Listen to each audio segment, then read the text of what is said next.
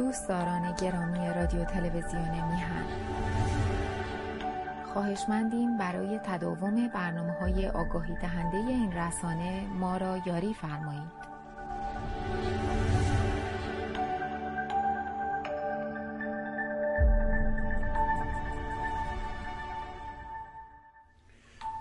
با درودی دوباره. سپاس و صد سپاس.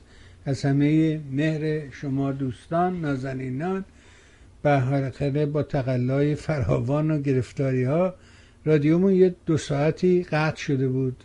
متاسفانه سرور دچار مشکل شده بود. تا برطرفش کردیم امیدوارم که صدا رساتر از گذشته به سمت سوی شما روانه شد امروز هم 28 تیر ماه هست و 19 ماه جولای. یک بار دیگه خوشحال میشیم پرسندیم از اینکه می‌تونیم در خدمت جناب آقای ناصرخان شاهینپر باشیم. اجازه بدید که از طرف خودم شما خوبان و علاقمندان عرض ادب و احترام کنیم. سلام کنیم به این نازنین و سپاسگزار از همه مهر و حضورش. آقا سلام بر شما. از سلام دارم به شما و همه بیاندگان عزیز شما و این برنامه و خدمت ممنون از همه محبت شما ارزم به حضور شما که من فکر می‌کنم موضوعی که دارم می‌خواد از زبان شما بشنوم این سفر آقای پوتین و امر و های او در تهران تا جایی که حتی روزنامه جمهوری اسلامی که صاحب امتیازش خود علی خامنه ای است و این روزنامه است که از همون ابتدای جمهوری اسلامی در بله. تقابل با روزنامه های دیگر منتشر کردن در اون روزنامه که میگم متعلق به خامنه با یک لحنی به سفیر روسیه در ایران گفته که شما حق نداری با مردم ایران با ادبیات عهد قجر استفاده کنی. من دارم می‌خواد از شما بپرسم این روابط ایران و روسیه و علا خصوص در اینکه الان اومدن و میگن که ما بزرگترین قرارداد تجاری رو با روسیه در زمینه نفت امضا کردیم.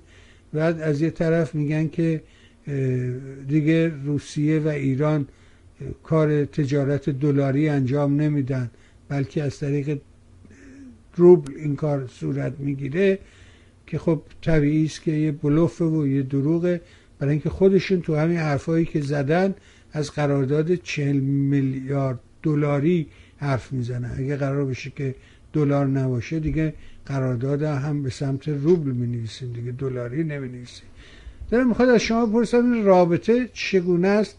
از کجا شروع شده؟ امروز کجا قرار داره؟ و شما برای ما این داستان رو از زبان شما این سلسله تزارها که تا قبل از انقلاب سر کار بودن این الکساندر آخری که کشته میشه تو انقلاب اکتبر روسیه یه اسمی داشت و این اسم یادم رفته. یادتونه شما به من بگید. بله. ارز کنم که این روسیه از بدو روابطش با ما تا کنون نفعش به مردم ایران یا به دولتهای ایرانی نرسیده. سابقه تاریخی خیلی بیشتر و ننگینتر از اونی که من دارم می‌بینم در مطبوعات ایرانی یا همین تلویزیون های ایرانی آدم که مخالف با این نوع رابطه هستن با روسیه مطرح می‌کنن. خیلی عمیقتر و فاجعه آمیزتره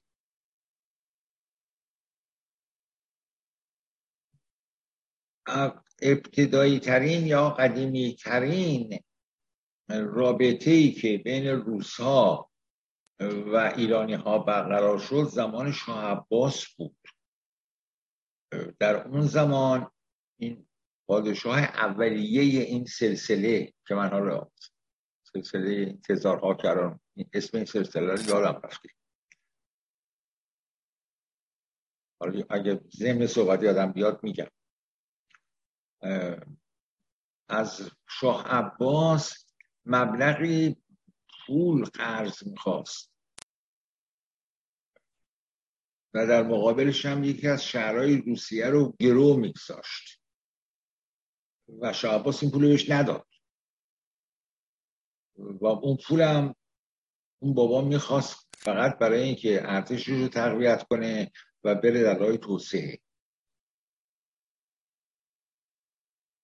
این سلسله به طور کلی یک سلسله بسیار بسیار توسعه طلبی بود که همینطور زمین خاری کرد و حالا شاهک ها دولت ها قبائل خاندان ها هر چی که بودند برد زیر چکمش رو تا رسید به اون آخرین نقطه شرقی و حالا دیگه رسیده به جایی که میگن 11 ساعت توش اختلاف ساعت هست و نمی‌دونم خورشید توش غروب نمی‌کنه و بزرگترین سرزمین دنیا، کشور دنیا شده بود چه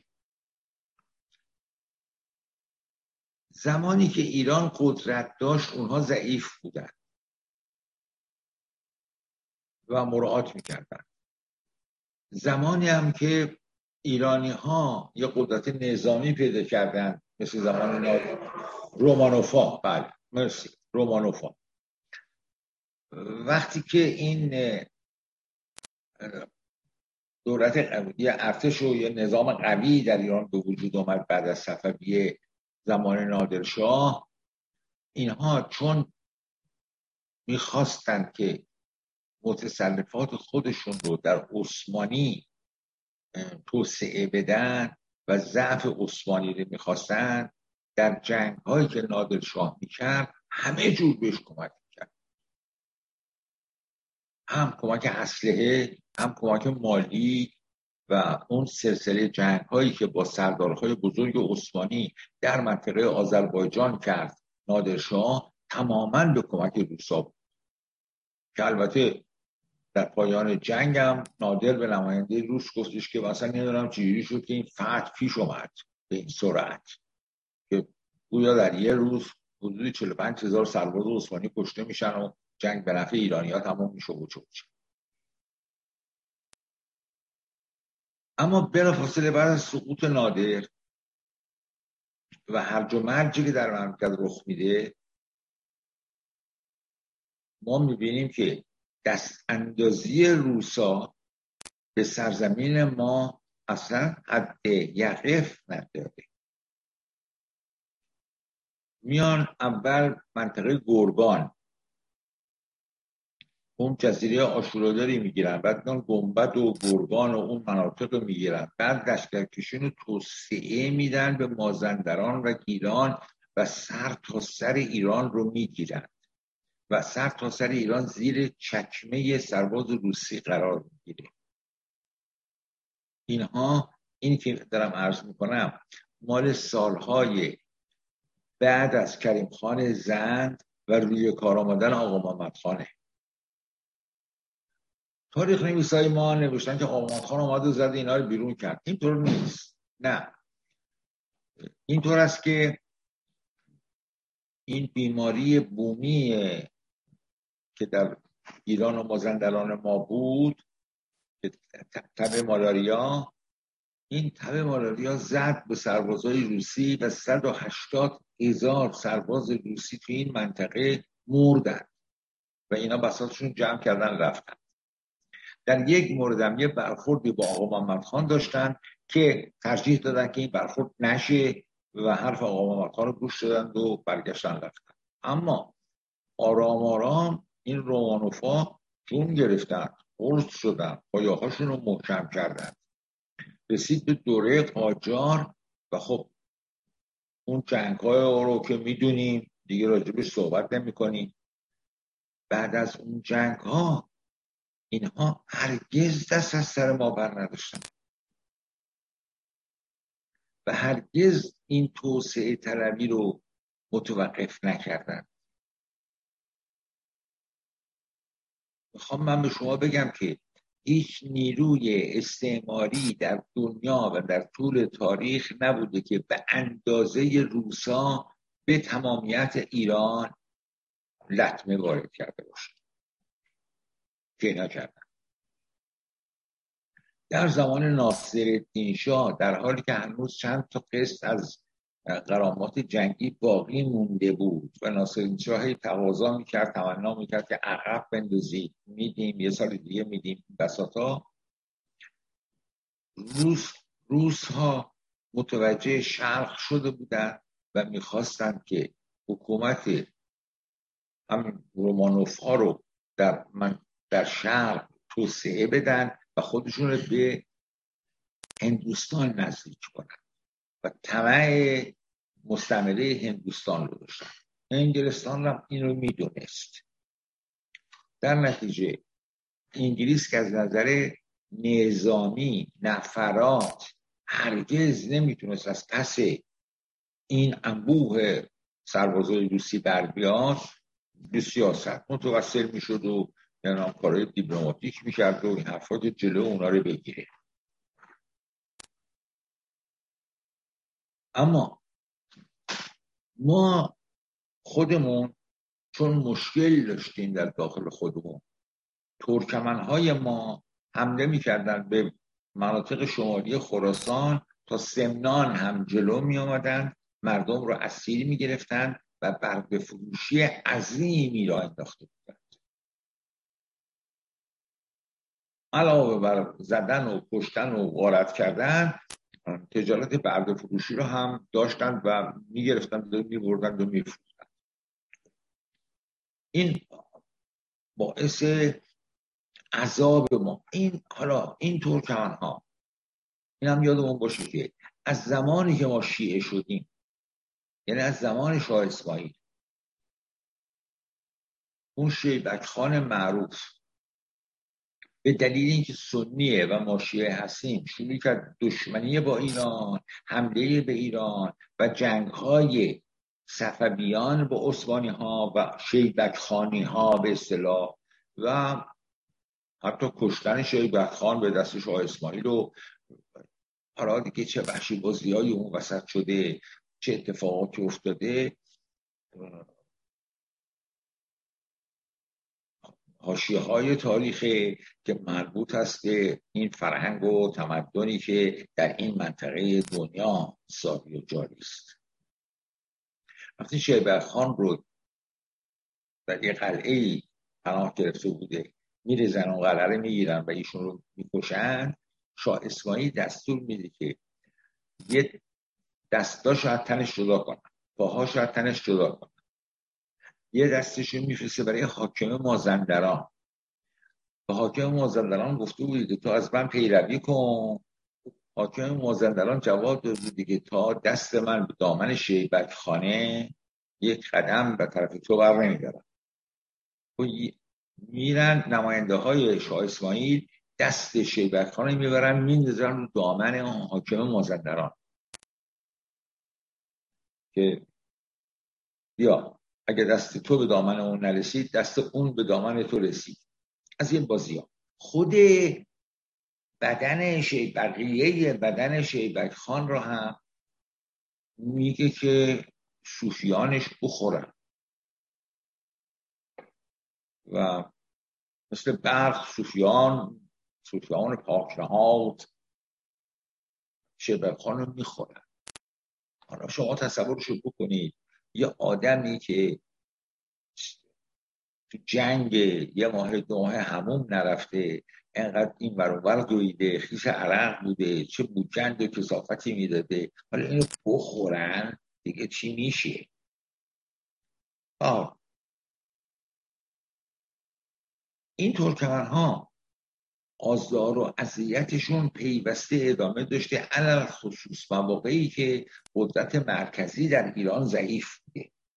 در دوره قاجار که این قدرت به نهایت ضعف خودش رسیده بود اونها نهایت قلدری رو می‌کردن به این جمله این که یک بار همین فتلیشا به ولیعتش میگه که برو و این شورش خراسان رو بخوابون این ترکمنها رو بیرون کن. و اون میره و یه یه شهری رو که از ایران اونا گرفته بودن پایگاه خودشون کرده بودن. یه شهر خراسان رو. پایگاه خودشون کرده بودن. اون شهر رو تصرف می‌کنه که توش 6 هزار اسیر ایرانی بودن. و چهار هزار ترکمن رو هم به اسارت می‌گیره یا پنج هزار یا تعدادی. اینقدر روشون زیاد بود ترکمن ها که به عباس میرزا پیغام میدن که این ترکمن که تو به اسارت گرفتی ما نفری ده تومن می‌خریم. عباس میرزا میش پنجاه هزار تومن می‌گیره و این پنج هزار نفر رو رد می‌کنه میرن. اینا که رد می‌کنه میرن فاجعه آفرین بودن برای زندگی مردم منطقه. کارهای تبلیغاتی می‌کردند برای عملیات خودشون. مثلا یه بچه دوازده ساله ای رو می‌گرفتند میبردند کنار جاده جایی که مسافرها می‌بینند. اینو زیر آفتاب زنجیر می‌کردن به تنه درخت و اینو گرسنه گرمی داشتن روزا میآمدن شلاقش می‌زدن. به مسافرها می‌گفتن برید به خانوادهش بگید که به این ما داریم چه بلایی سر این میاریم. این دو هزار تومن بدید که این بچهتون آزاد کنید. خانواده ایرانی. برای اینکه این مبلغی که ترکمن ها می‌خوان باید 14 سال 15 سال کار بکنن خودشون نخورن اینو پسنداز کنن که این مبلغی که ترکمن ها می‌خوان فراهم شه ببرن بدن و بچهشون رو که در دوازده سالگی اسیر شده بوده در 28 سالگی سی سالگی آزادش کنن. این بود رابطه ایرانیان استان خراسان با ترکمن ها نماینده روس میره پیش فتلیشا میگه ما می‌خوایم کاری بکنیم که این ترکمن ها شرشون رو از سر شما کم بشه راستش اون چیکار می‌کنیم؟ میگه که ما میریم اونجا رو می‌گیریم و نظارت می‌کنیم بر کارهاشون و اجازه نمیدیم که حتی یک ترکمن پاشو بذاره طرف شهرهای خراسان. حالا کجا؟ مرو. مرو یکی از شهرهای ایرانه. تو نقشه ایرانه. هزاران سالی که این شهر ایرانیه. درنچه اینا میرن. یک منطقه از ایران رو منطقه وسیع از ایران رو که مرو مرکزش بوده تصرف می‌کنن که البته اون وقت دیگه میره زیر حکومت روسا و مرز حساب کتاب پیدا می‌کنه و اینا دیگه نمی‌تونن بیان اینجا. از این کارا بکنن آدم رو بایی کنن این حرفا این میشه قرارداد آخار. با قرارداد آخار تقریبا یک سوم اون چرا که ما در جنگ های آذربایجان از دست دادیم باز از دست میدیم تمام منطقه خارز تمام همین جایی که گفته می‌شد خیوه. همه همه اینا تا مرد همه اینا میره. میره میره جز خاک روسیه میشه خب. اینم تا اینجا هم داشته باشیم این رو.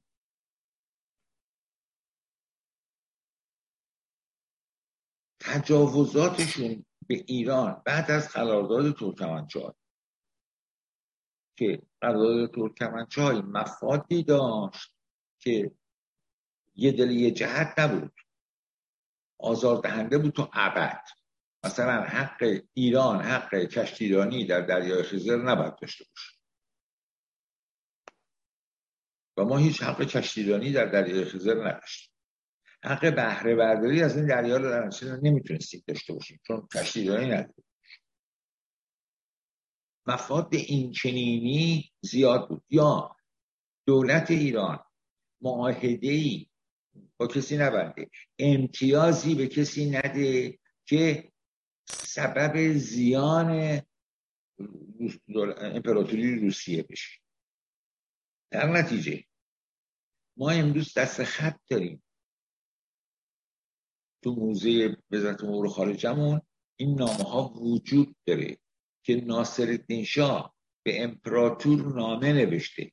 نوشته حضرت امپراتور من ده سال پیش از شما تقاضا کردم. اجازه بدید ما بین تهران و قزوین راه آهن بکشیم. شما بدون پاسخ گذاشتید.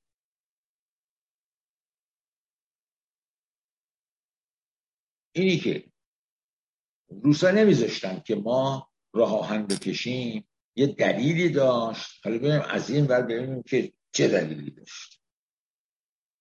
پیشروی روس ها در شرق و نزدیک شدنشون به هرات برای انگلستان وحشتناک پیوسته می‌خواستن مقدماتی فراهم کنن جایگاه هایی فراهم کنن نقاط استراتژیکی رو در دست داشته باشن که بتونن ببخشید یه لحظه به من اجازه بدید من این باتری رو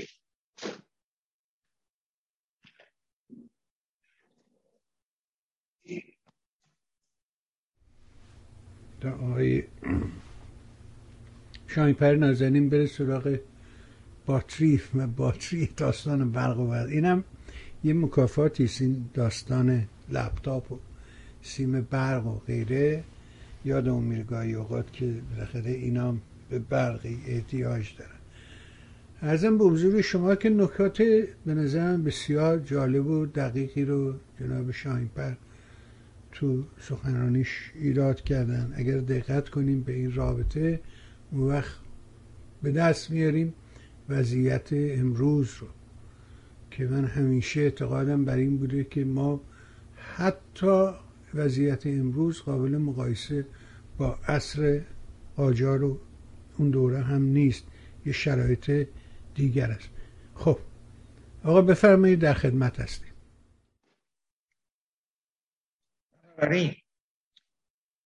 انگلیس انگلیس ها می‌خوان یه کاری بکنن که اگر جنگی در گرفت با روس ها مناطق سقوط جیشی رو در دست داشته باشن. اونا میان برای حفظ هندوستان میگن که این مناطق در سیستان مال ایران نباید باشه. این باید زیر نظر ما باشه که ما بتونیم به عنوان پادگان های نظامی و از این حرفا استفاده نظامی ازش ببریم یه سرهنگی رو که جغرافی می‌دونسته میفرستن. به شاه ایران هم میگن تو یه نماینده بفرست. این دوتا با هم دیگه برن اونجا بگن که مرزای ایران البته به شاه نمیگن ما می‌خوایم زمین رو بخوریم. میگن که ما می‌خوایم که تکلیف شما رو از نظر مرزی با هندوستان روشن کنیم. یادتون باشه اون موقع پاکستانی وجود نداشت. این پاکستان فعلی هم جزی از هندوستان بود. بین هندوستان و افغانستان مرزهای شما رو ما می‌خوایم بهتون کمک کنیم که روشن کنیم. اون نماینده ای که از طرف ناصر شاه رفته بوده همون یه ماه اول متوجه میشه که اینا می‌خواد قسمت از خاک ایران رو از ایران جدا کنن. هرچی به اینو اون میگه مقاط بالا کسی بهش اعتنا نمی‌کنه و جواب سربالا می‌گیره و استعفا میده. فقط به دلیل اینکه در فروش خاک ایران یا از دست دادن خاک ایران دخالتی نداشته باشه. آدم با شرفی میره کنار. آدم های دیگری می‌ذارن. شاه هم نشسته وسط زناش داره عیاشی می‌کنه. بعد از چندین ماه اینا میان میگن که خط مرزی شما اینه. شاه میگه نمیشه یه خورده بیشتر با شمال ما. میگن نه. خیلی خوب. شما هم امضا که البته خانهای موجود در منطقه خانهایی بودن که قبلا انگلستان اینا رو پروریده بود گذاشته بود قوت بهشون داده بود و حالا با تصمیم گیری و کمک اون خانها این کار میسره من جمله همین خانواده علم. همین پدر بزرگ علم خزیمه علم با انگلستان نهایت همکاری رو کرد و حتی مقدار بسیار بسیار زیادی از املاک شخصی خودش رفت از ایران جدا شد جز خاک هندوستان شد.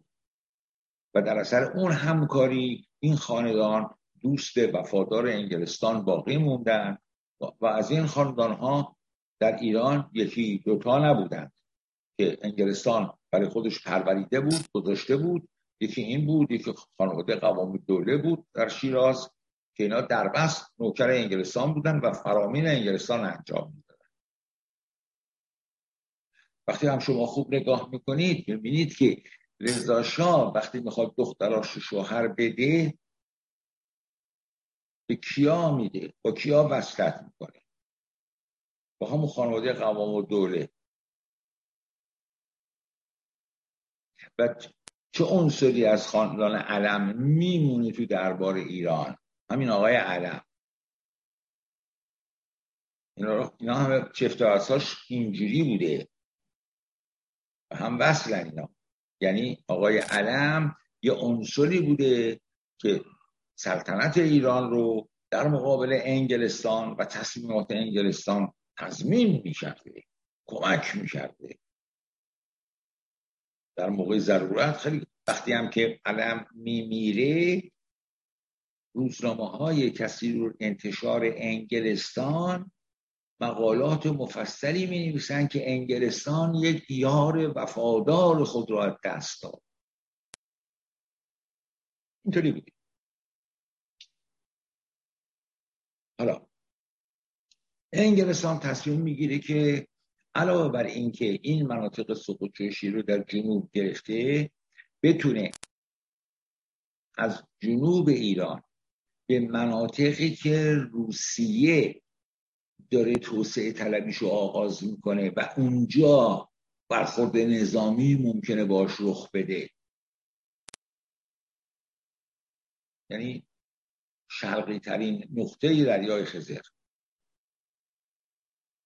راه هم بکشید که حالا روسا باش مخالفن انگلیسا باش موافقن و بالاخره دستگاه های هیئت حاکمه ایرانی که در پرتو انگلیسا حکومت می‌کردن و زندگی می‌کردن بدن این پروژه انجام میشه و خط راهنی از بندر شاه به بندر شاهپور کشیده میشه این هم یکی دیگه از زیانهای همسایه شمالی است چرا؟ برای اینکه اون همسایه جنوبی می‌خواسته از توسعه طلبی همسایه شمالی جلوگیری کنه. بودجه مملکت رو صرف این کرده که یه خط راهنی کشیده شه از یه ناکجا آباد به یه ناکجا آبادی دیگه. شما به هر اقتصاددانی به هر متخصص راه و تراوری که مراجعه بکنید بپرسید که آقا امروز در قرن 21 ما اگر قراره برای توسعه اقتصادی راه آهن بکشیم به شما چی میگن حتی امروز که یه متخصص راه آهن در زمان امیر کبیر موقع که امیر کبیر می‌خواست راه آهن بکشه از یه متخصص غیر دولتی یا آدم بخش خصوصی. کمک فکری گرفت که به نظر شما ما از کجا به کجا بکشیم؟ آقا شما از غرب مملکت رو به شرق مملکت بست کنید که کالاهایی که از آسیا به اروپا میره و کالاهایی که از اروپا به آسیا میره این راهان شما حمل و نقلش کنه و شما سودش رو ببرید. یعنی راهان برای چیه؟ برای حمل کالا و حمل مسافر.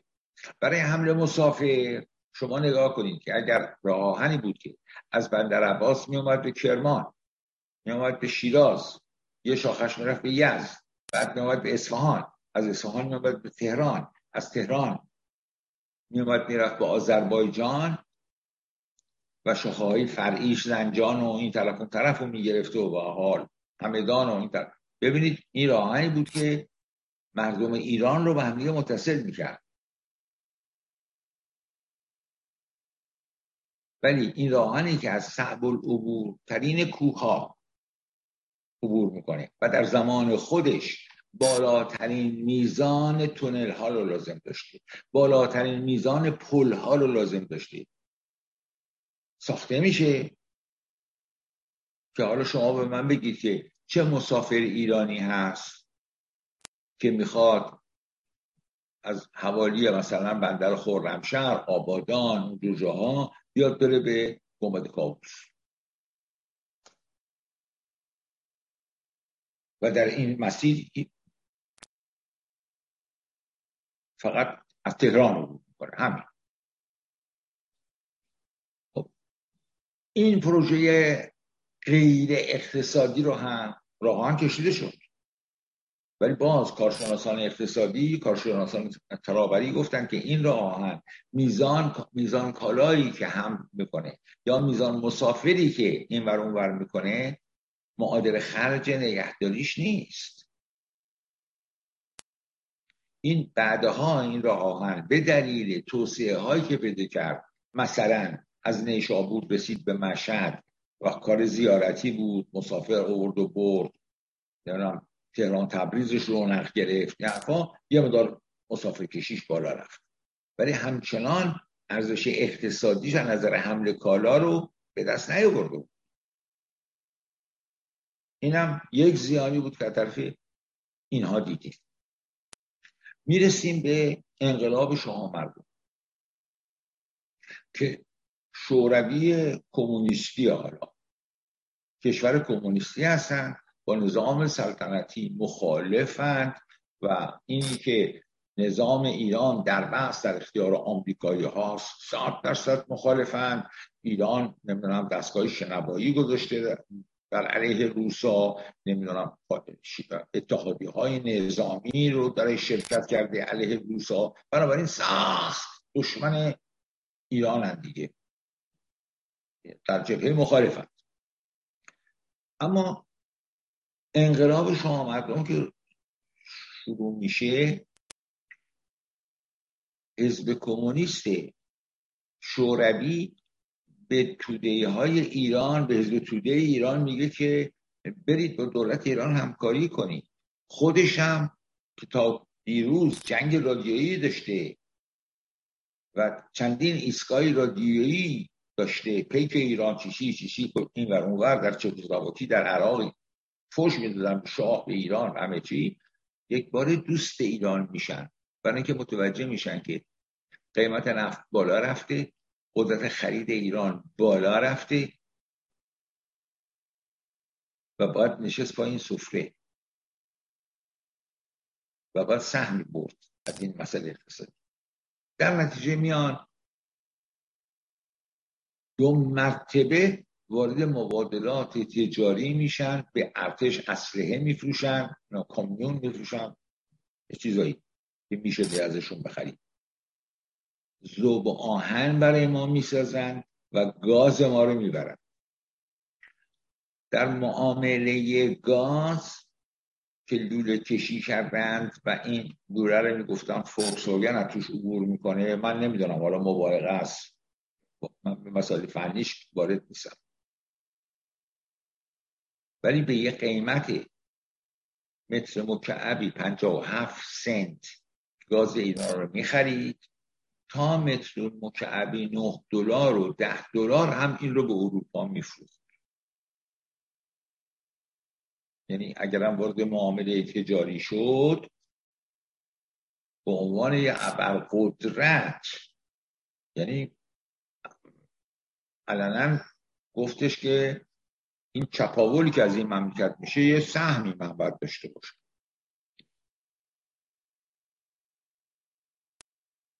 متقابلا هم تعهد کردن که برای ما زباهن بسازن. خدا صد بار رضا رو رحمت کنه. رضا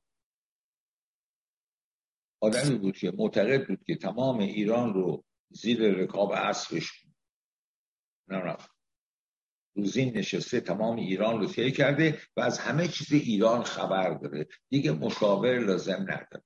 من خودم می‌دونم چیکار در نتیجه رفته بود در محل کرج می‌خواست کارخانه زوا هم بسازه. که اتفاقا پسر عمه بنده هم شده بود اونجا مدیر تاسیسات و تشکیلات و چه کاری یک کارشناس خارجی میاد صمیمانه باهاش صحبت می‌کنه میگه آقا تو باید زبان رو جایی بسازی که این میزان آب داشته باشه که کرج نداره. این میزان هم زغال سنگ داشته باشه که کرج نداره. حمل و نقل این میزان زغال سنگ و انتقال این میزان آب به کرج سبب بشه که این زواهن سودآور نشه هیچ وقت. و رضا شام رها می‌کنه این پروژه رو. انجام نمیده. که البته ظاهرا می‌خواسته با آلمانی ها این کار انجام کاری نداریم. اما نگاه کنید ببینید که آمدن یه زواهنی ساختن در اصفهان. به دلیل وجود زاینده رو این کارخانه زغال سنگسوز حالا که لوله گازی که خودشون گازش اما میخریدن و منتقل می‌شد به روسیه از چند کیلومتری این تاسیسات عبور می‌کرد. یعنی اگه 150 کیلومتر لوله کشی می‌کردند از همون گاز می آوردن به این کارخونه این کارخونه گاز سوز می‌شد. خب حالا فرق گاز و زغال سنگ رو همه ما می‌دونیم. چه از نظر قیمت؟ چه از نظر بهداشتی و هوا و آلودگی و چه و چه. این از اما این کارخانه به دلیل اینکه یک کارخانه بسیار بسیار عقب افتاده قدیمی مندرسی بود که دور خارج شده بود. می‌خواستم بندازن به ایران. یک کارشناس آمریکایی سازمان برنامه بازدید کرد از این کارخانه و گفت ما در چنین کارخانه ای در آمریکا یک چهلم این کارخانه آب مصرف کنیم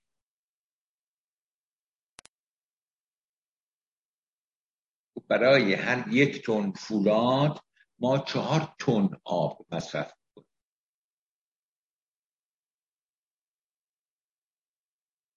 شما برای یک تن فولاد 160 تن آب باید مصرف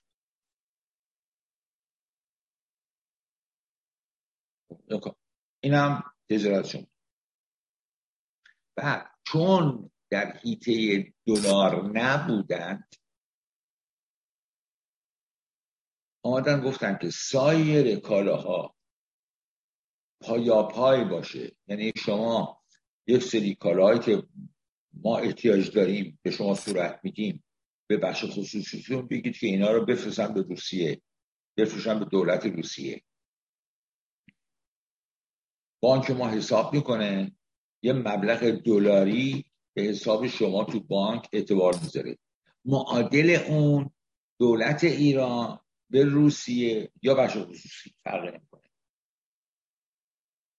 کلام میگه سفارش میده. ما میفرستیم. از اون محله اعتباری کم می‌کنیم. به این میگن معاملات پایاپای. در این معاملات پایاپای به دلیل اینکه روسا اون موقع دلار کافی نداشتن برای پرداخت کردن ما ایرانی ها سود بود این تنها و تنها موردی که حجمش هرگز و هرگز به سه یا چهار میلیارد دلار هم نرسیدا یه مقدار کفش ملی به اینا کفش داد یه مقدار ما به اینا پارچه های روموبلی و پرده دادیم پودر رخشویی دادیم اینجور چیزا. یعنی از صنایع ایران همچین خوراکی تامین نمی‌کرد اون موقع برای روسا ولی اینا که داشتیم دادیم و اون بخش هایی که داشت یه چیزی بده البته سود بود مثل من ناصر شاهین پر یعنی در حقیقت شرکت هم گروه سنتی شهر. ما بله ما مثلا سالی 20 هزار تون پود دستشویی به اینا دادیم. چند صد هزار متر پارچه رو مبلی و نمی‌دونم این چیزا به این کشور و کشورهای کوچیک ابدال روسیه مثل چکسلواکی لهستان رومانی دادیم فروختیم. این نوع رابطه نزدیک. خوب دقت کنید. موقعی که انقلاب ایران شروع شد روزها دولت روسیه در سکوت مطلق رفت.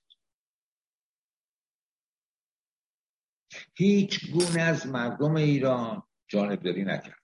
از دولت ایران هم جانبداری نکرد. هیچی. سکوت مطلق کرد. چرا؟ برای اینکه می‌خواست آمریکایی رو حساس نکنه.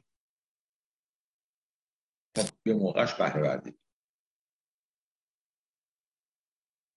وقتی یه انقلاب به نتیجه رسید یعنی چند ماهی مونده بود که به انقلاب به نتیجه برسه مشخص شده بود که رژیم ساقط شدنیه.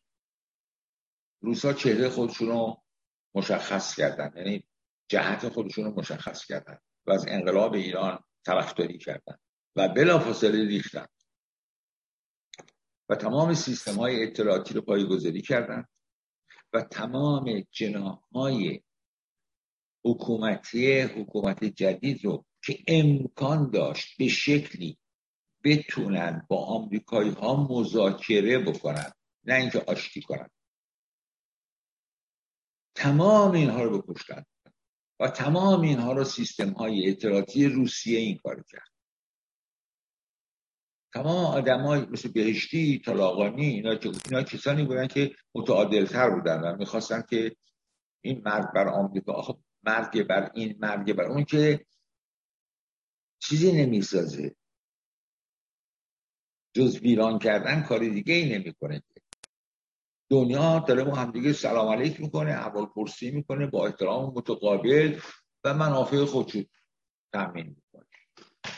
تأمین منافع ملی مملکت با مرگ بر مرگ بر انجام نمیشه.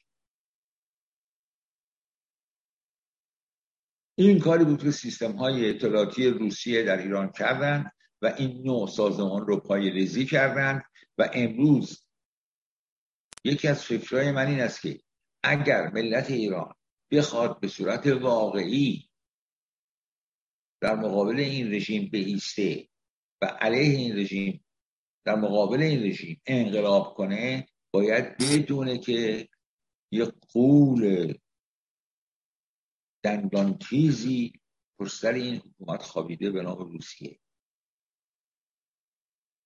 و نخواهد گذاشت. حالا نگاه کنیم.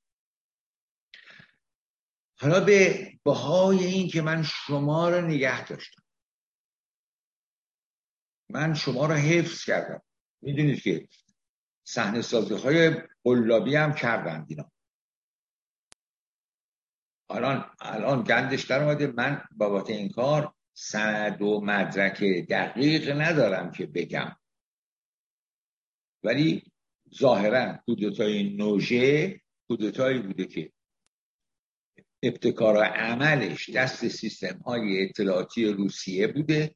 لو دادنش هم به وسیله اونا بوده که روسا به اینا بگن که ما حواسمون جمع شما. ما می‌خوایم شما رو حفظ کنیم. ما می‌خوایم شما رو نگه داریم. این دلبستگی شدید آقای خامنه ای به روسا برای این است که صد در صد باورش این است که روسان که اینو نگر داشتن. روسان که نمی‌گذاره که این بیفته جلوی سقوطشو می‌گیره. بنابراین هرچی اونا بخوان این میگه. وگرنه شما دقت بکنید وقتی که جنگ اوکراین شروع شد اولین فکری که به ذهن من رسید من دور از سیاست بودم او او او درسته که این جنگ چیز خانمان سوزی بده برای مردم اوکراین فاجعه آوره هرچی هست. ولی یه حاصل داره. اون این است که حالا آمریکایی ها متوجه نفت ما میشن و میان. و میان و با ایرانی ها آشتی می‌کنن به یه شکلی و نفت استخراج می‌کنن و چون می‌خوان کمبود نفت رو تأمین کنن سرمایه گذاری می‌کنن و تولیدات نفت رو با 6 7 8 میلیون بشکه در روز میرسونن. در نتیجه ایران غرق دلار میشه و وضع اقتصادی مردم خوب میشه. او بگیره یک در باغ بهشتی. من باز کردم تو ذهن خودم. دیدیم که آمریکایی ها هم شروع کردن. بهش سرعت اومدند و مذاکرات این اتمی رو شروع کردن این حرفا. در آخرین لحظه بنا به توصیه روسا اینا آمدن یه وادنگی توش گذاشتن که این مذاکرات به بنبست برسه. حالا شما فرض کنید که این مذاکرات موفق شده بود و شما اشتباه نکردین آقای شاینپر برای اینکه اگه به عراق نگاه بکنید بعد از صدام و این مسائل هلیبرتون با سرعت وارد عراق شد. سیستم برق رو درست کرد سیستم نفتشون رو درست کرد. امروز عراق در همین ماجرایی که بایدن رفته بود به منطقه خب کازمی هم رفت به دیدارشون در این مجموعه و قرارداد امضا کردن که به شبکه منطقه برق و وصل کنه و عراق به امارات برق بفروشه. یعنی با سرعت میشه درست کنه. ولی بله. اگر که یه اراده پشت داستان باشه بفهمید بله. ولی دیدیم که نه چرا چرا این همه وابستگی؟ چرا این همه دل یعنی منافع ملی حکم نمی کرد که شما با حفظ محمد رضا شاه هم حداقل میگفتش که سیاست مستقل ملی ما از شما خرید می‌کنیم. با شما رفیقیم با آمریکایی هم رفیقیم. حالا با اونا بیشتر رفیقیم. ما دیدیم که جورش کشیدن. خب حالا مرد حسابی تو با روسا خیلی رفیقی متحد این هستی همه چی هست. ولی الان اگر تو بعد از این بحران اقتصادی عظیم بیا نفت تو بخرن نفت بشکه 100 دلار رو تو بی روزی 7 میلیون بشکه نفت صادر بکنی. تمام مشکلات مالی حل شده. ولی بند کرد به sanction سپاه پاسداران که اونا تو دهنش گذاشتن که به بنبست اون قضیه رو و نشه. نشه که چی بشه؟ که ملت ایران از منابعی که داره از نفت و گازی که داره نتونه استفاده بکنه و او بتونه نفت و گاز خودش رو با قیمت خوب به اروپا بفروشه. اسم اینم دوستی. یعنی این دوستی خال خرسه همیشه و همیشه برای ما زیان آور بوده. در طول تاریخ. پیوسته برای ما زیان آور بوده تا حالا. نه موقعی که رومانوفا بودن. نه موقعی که کمونیستا آمدن نه موقعی که حالا این بورژواها آمدن. در هیچ وضعیتی ما خیر و برکت از این همسایه شمالی ندیدیم. مگر نه اینکه بعد از جنگ جهانی دوم نیروهای بزرگ دنیا تعهد کردن که هر جایی که در طول جنگ نه ایران هر جایی که در طول جنگ. به خاطر به ثمر رسیدن جنگ یه اشغال کردن تخلیه کنن و برن. استقلال مردم بهشون بدن. و نه اینکه آمریکایی‌ها و انگلیسی‌ها از ایران رفتند آقای استالین نرفت. موند.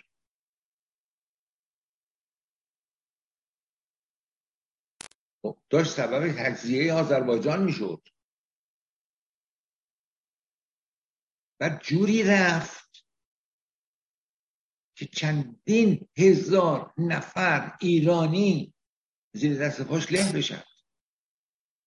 فقط در سه روز اول هفت هزار نفر آدم در آذربایجان کشته شد. بیشتر از 2200 نفر فقط به دار زده شدن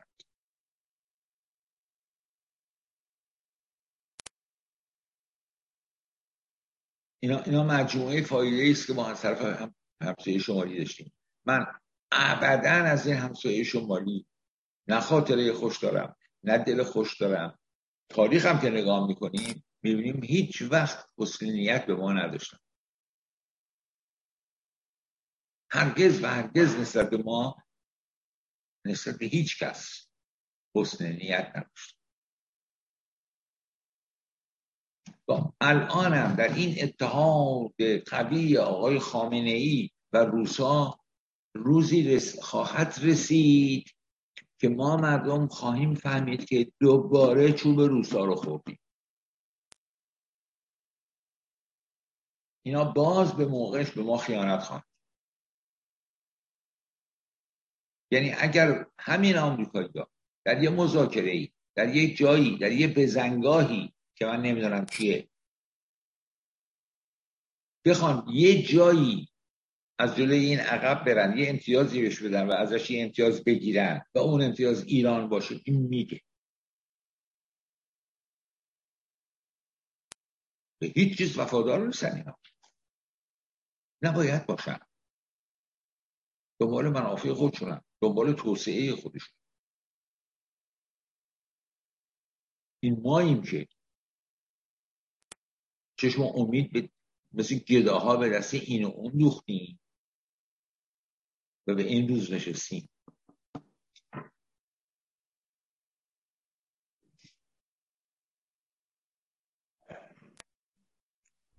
بله متاسفانه شرایط سخت و زشتیه. من توی برنامه پیش به خودم فکر می‌کردم و بیان کردم که یه آدمه فکر می‌کنم توی اتاق تنهاست و توی یه جور توهم در حقیقت. و شما امروز این گره رو باز کردین برای من و توضیح دادی که آقا این توهمش دلیلش اینه که اون فکر می‌کنه که با مثال هایی که از همین نوع کودتاها وردی در ماجرای قدساده هم همینطور بوده. در ماجرای قدساده بر اساس سندایی رو که علی سجادی در آورده در کتاب غروب صادق اونجا به همین نکات اشاره می‌کنه. و میگه که چجوری حزب توده دام درست می‌کرد و یکی یکی آدما رو تو این دام قرار می‌داد و با فرستادن دو سه تا افسر به پیش قدسزاده و اینکه می‌خوایم یه همچی کاری بکنیم یه قصه ای رو در حقیقت ساختن که هیچ پایمایه نداشت و برای قدسزاده یه چیزی رو می‌دونست و اعلام کرد که من تخصصا در انقلابه. من متخصص انقلابم بلدم چجوری انقلاب کنم. من اشتباه کردم به اینا باور کردم. امروز فهمیدم که اشتباه بوده و باید جلوی اشتباه رو بگیرم. و بر اساس همین اسنادی که وجود داره حتی در زندان هیچ نگفت و ایستاد و هیچ کس رو نداد. برای اینکه چیزی نبود. همش هم تو که شما این گره رو امروز برای من باز کردی یه توهم بود که از طریق روسا اعمال می‌شد و امروز خامنه ای در اون گیر کرده و فکر می‌کنه واقعا اونها ناجیش هستن در حالی که چنین چیزی اصلا وجود نداره. تمام عناصری که فکر امروز میشه روشون فکر کرد که اگر بودن احتمال داشت که با آمریکا مذاکره کنه. تمام اینها با یه توطعه ای یا قلبشون اکار افتاد یا مسموم شدن یا کشته شدن یا تیرباران شدن.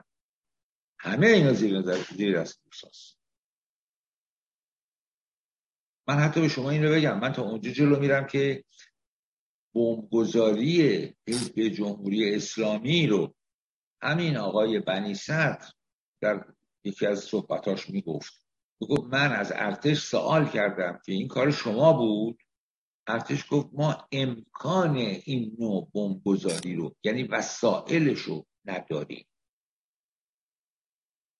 وقتی ارتش وسایل این رو نداره چه آدم غیر نظامی می‌تونه این امکانات رو داشته باشه که این بنا رو اینجوری بریزه؟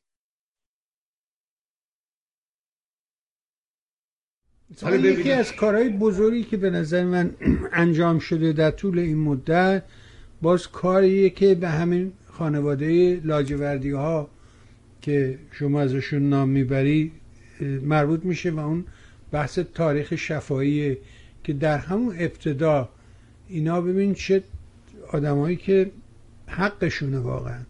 این فکر کجا بوده که اون روزی که هیچی به فکر این داستان نبود این چند میلیون دلار خرج می‌کنه از طریق دانشگاه هاروارد که برن تاریخ شفاهی رو دنبال کنن و راه میفتن که یکی گوشه این ور دنیا اون ور دنیا با آدما گفتگو می‌کنن ضبط می‌کنن و امروز چه سند مفصلی است که دانشگاه هاروارد در اختیار داره. و گاهن اینا منتشر میشه و من هم در تلاشم که اینا رو به صورت فایل صوتی توی شبکه ها قرار بدم. و دارم این کار رو انجام میدم. اما نکته جالبش اینه که در یکی از همین گفتگوها که با آقای محمد شانچی انجام میده او که نزدیک بوده به طالقانی میگه که چگونه سفیر وقتی می‌گفته کمرم درد می‌کنه سفیر روسیه یه پماد رو به بهشتی داده بوده. بهشتی بهش میگه این پماد به مال پشتت خوب میشی. و اون پماد کار آقا رو ساخت و و این تعریفی است که محمد شانچی میگه من ساعتی رفتم بیرون و برگشتم و این اتفاق افتاده بود. و اینا همه تایید فرمایش شماست نقش روسا در این داستان. آره مملکت بازیچه اینا شده برای اینکه حفظ کنن. میگم تمام آدمایی که احتمال داشت اگر وسط قدرت میموندن اگه یه کاری می‌شدن راه رو باز می‌کردن برای مذاکره با آمریکا همچین کار نجس و گناهی هم نیست. تمام اینها کشته شد. خودشون خانوادهشون اطرافیانشون. شما فکرش بکنید بیرحمی کجاست که برای کشتن بهشتی و احتمالا یکی دو نفر دیگه هشتاد نود نفر رفتن زیر آوار.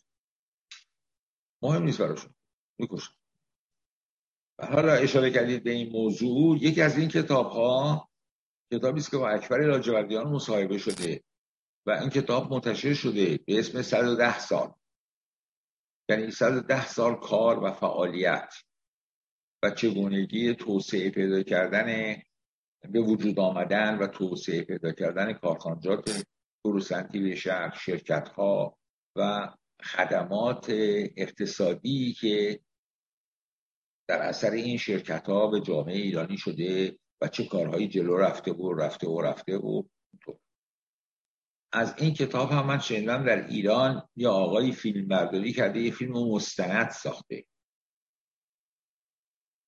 شنیدم که خبر دارم چون یه مصاحبه کوتاهی هم با خود من کردن در راستای این فیلم. حالا من نمی‌دونم چقدر استفاده کردم اون فیلم هم در یوتیوب هست. اگه بخواید می‌تونید مراجعه کنید ببینید. بله. ببینید که در هر ملتی نیروهای خلاقه وجود داره. اندکی فرصت لازمه. اندکی مجال لازمه. به این این نیروهای خلاقه بیان کار بکنن و من مگه آمریکا رو کی ساخته؟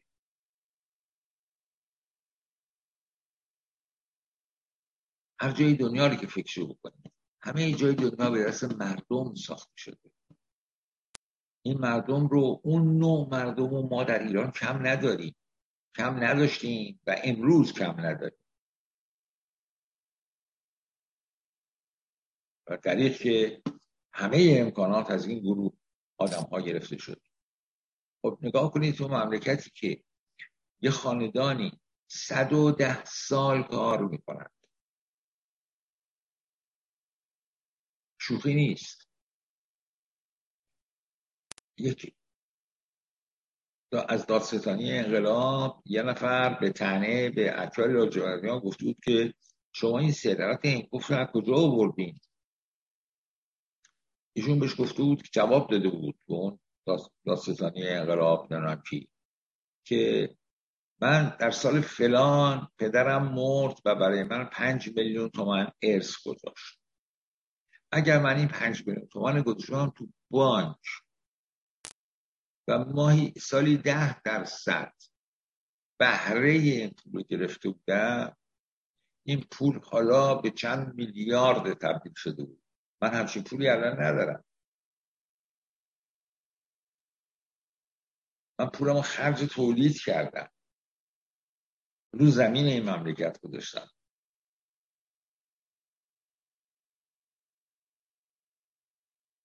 اینی که انسان به, به یه درجه ای برسه که بگه که من کار بکنم. خودم رو بزرگ بکنم.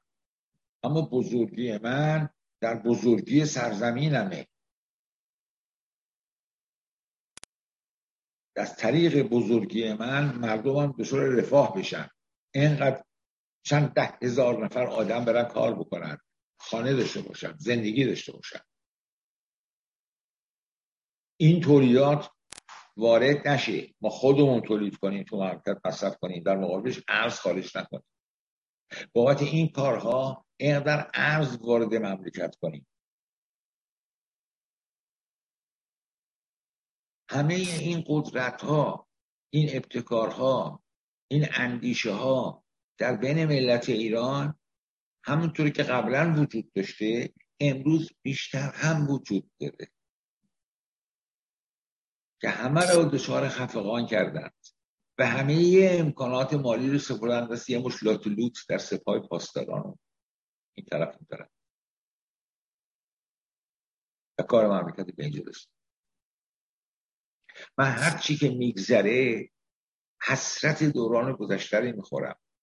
حسرت کارهایی که در دوران گذشته شروع شده بود که اگر تو این چل سال چل پنج سال ادامه پیدا کرده بود فکر کنم به کجاها می‌رسید این مملکت وقت کجا بود؟ همه چیز همه چیز به باد رفت.